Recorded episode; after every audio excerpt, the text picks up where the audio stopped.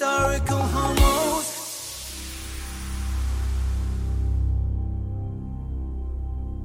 Welcome to Historical Homos, the world's only no fucks given guide to queer history. For thousands of years, the powerful heterosexual elite has kept one filthy fact hidden from us all history is gay as fuck.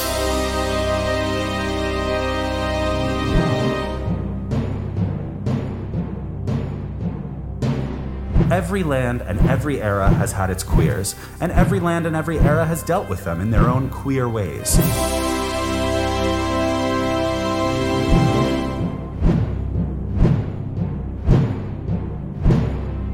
From Hadrian's Wall to Stonewall, the great queers of yesteryear count amongst themselves some of the greatest names in history.